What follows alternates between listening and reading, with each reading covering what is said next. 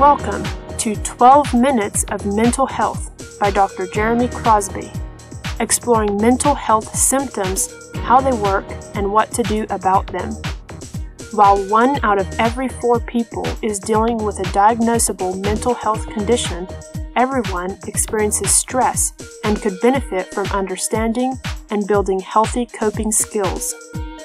In this world, the issues of mental health affect everyone. The skills you need are learnable, stress is manageable, and life can be good. Hi, I'm Dr. Jeremy Crosby. I'm a psychologist. Welcome back. This is 12 minutes of mental health.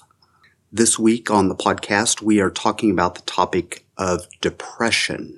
And it's a very difficult and sad and challenging topic, but it's also very important as many people struggle with depression. So let's jump in. When you experience depression, your thinking takes on a particular pattern. And this pattern of thinking is marked by viewing yourself in a very negative way. People often privately in their own mind talk about to themselves, I'm bad, I'm terrible, I'm an unlovable person, I'm just awful. There's nothing good about me. And then when the person looks out in the world, they view their situation and circumstances as being awful or completely beyond control. If the person thinks of the future, pretty much they just see doom and gloom.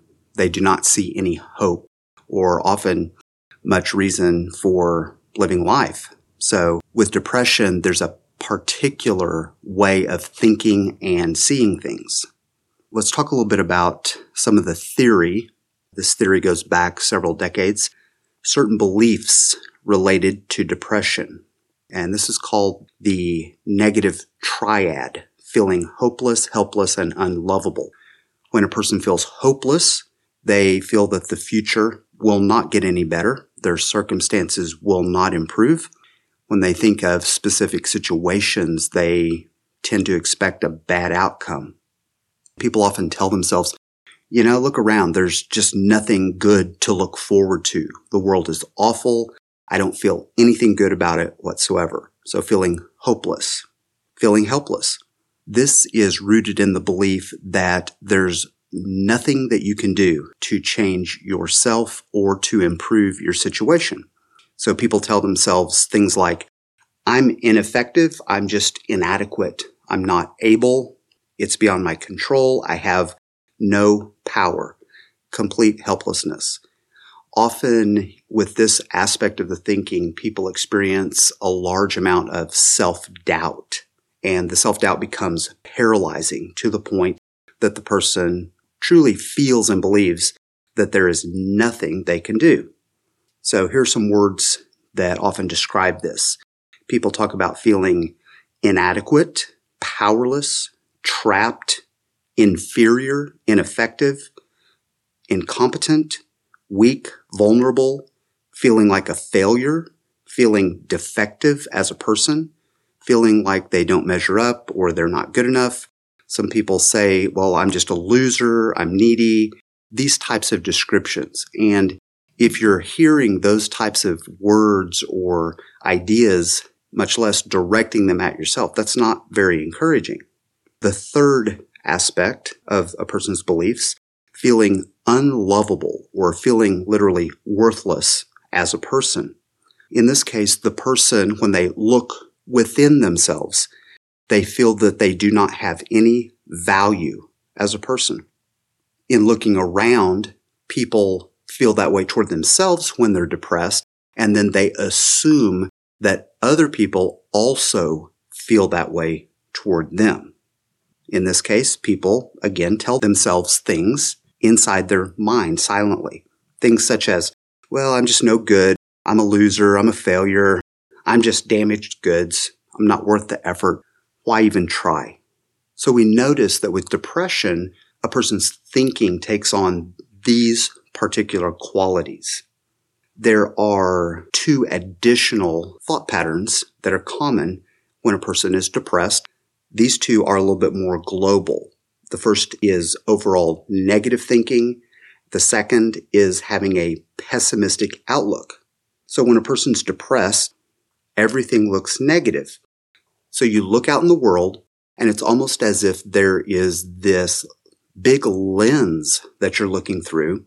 Everything that you see and perceive is filtered through this negative, depressive lens. Everything looks negative. It looks depressive.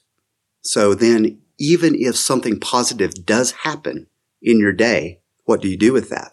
You see it and observe it, and then the thinking goes in this negative direction, and you take an objectively good and positive thing and you turn it into a negative in your own mind.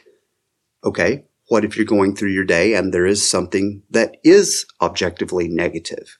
Well, you notice that, and of course you recognize that it's negative quite quickly, and then you magnify just how bad or how negative that is, again, in your own mind.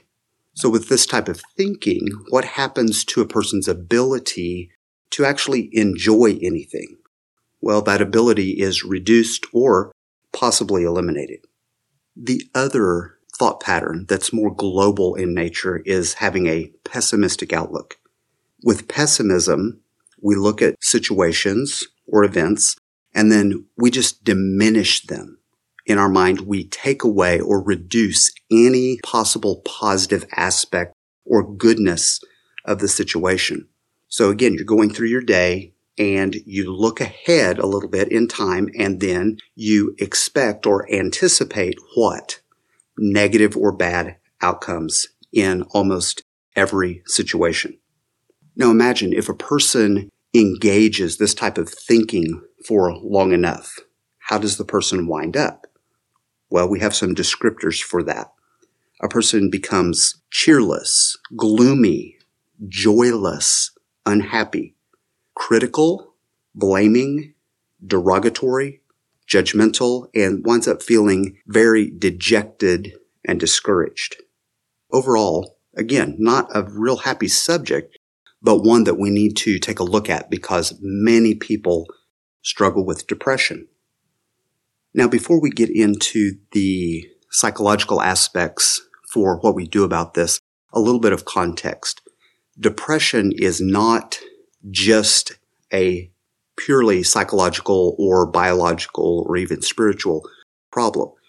It involves all of these aspects. And usually to successfully treat depression, we need to address each of these aspects that are often contributing and or perpetuating the depression.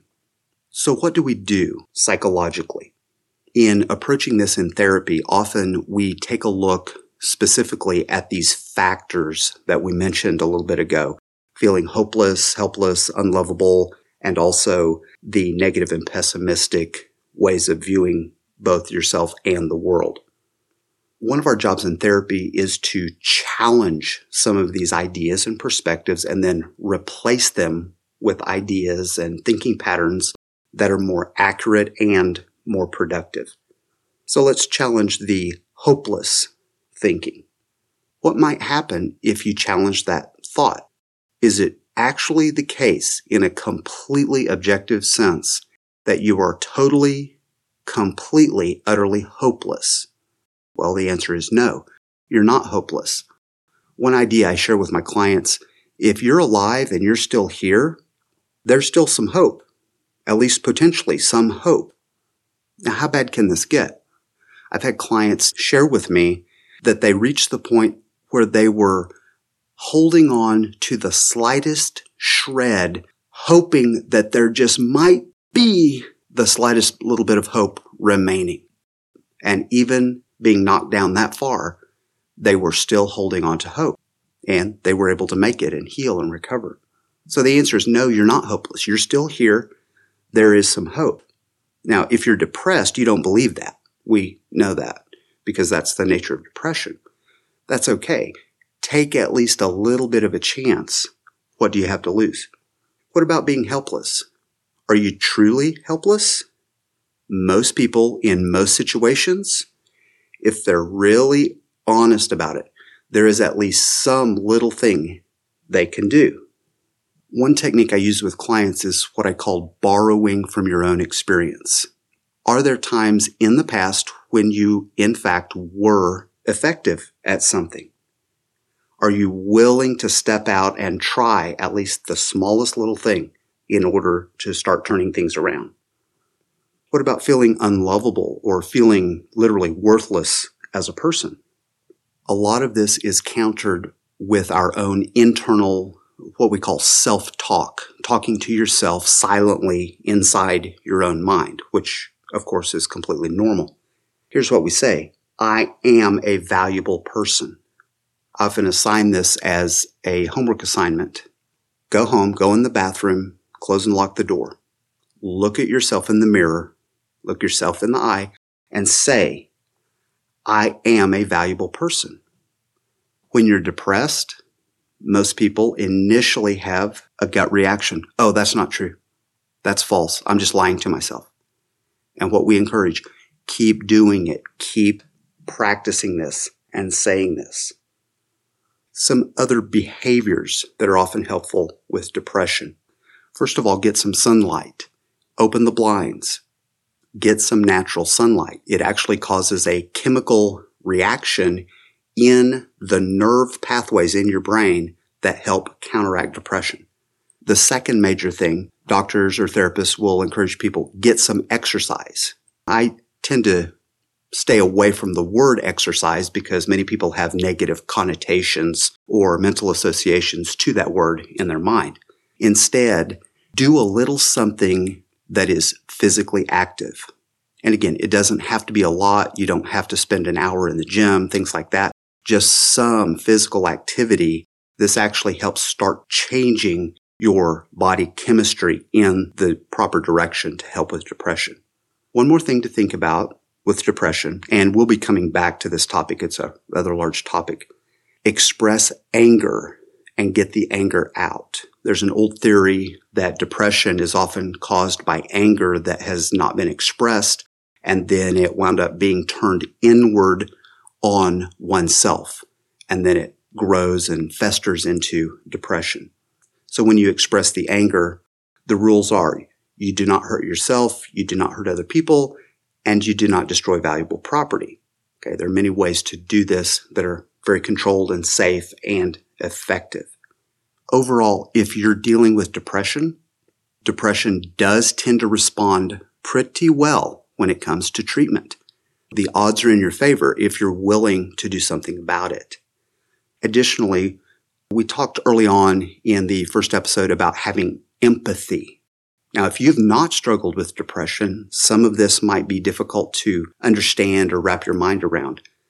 By the numbers, you know people who have depression.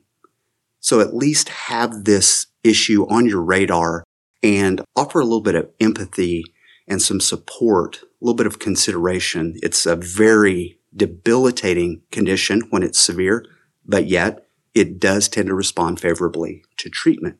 So again, we'll be coming back to this topic. There's a lot more to understand about it. But at least today, there are some things that you can do. Start changing your thinking. Get up and do at least the smallest little thing. Get some activity going and talk with someone, preferably a good therapist. Even if you don't have a therapist, if you can at least share with a friend who is willing to listen and has some empathy and is supportive. Often that helps a person to not feel all alone. So we'll be coming back to depression. I'm Dr. Jeremy Crosby. This is 12 Minutes of Mental Health. I'll see you next time.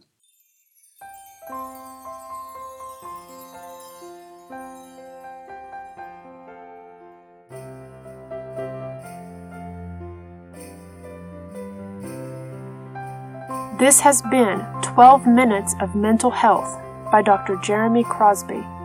It is our hope that you are learning the skills that you need in order to heal and effectively cope with the situations in your life.